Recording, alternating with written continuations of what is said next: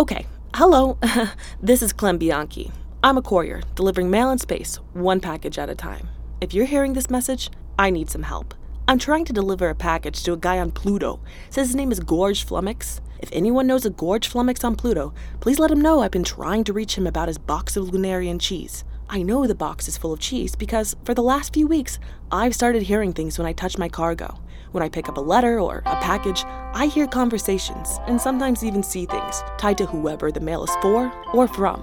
I call it the letter opener. It's yanked me into some real situations a haunted house, a pizza delivery drag race, and even a revolution to take a city back from the bigwigs who keep its hoverboard sports engine humming. You can hear all about it on Additional Postage Required, a bi weekly audio drama on the Moonshot Podcast Network, available wherever you listen to podcasts.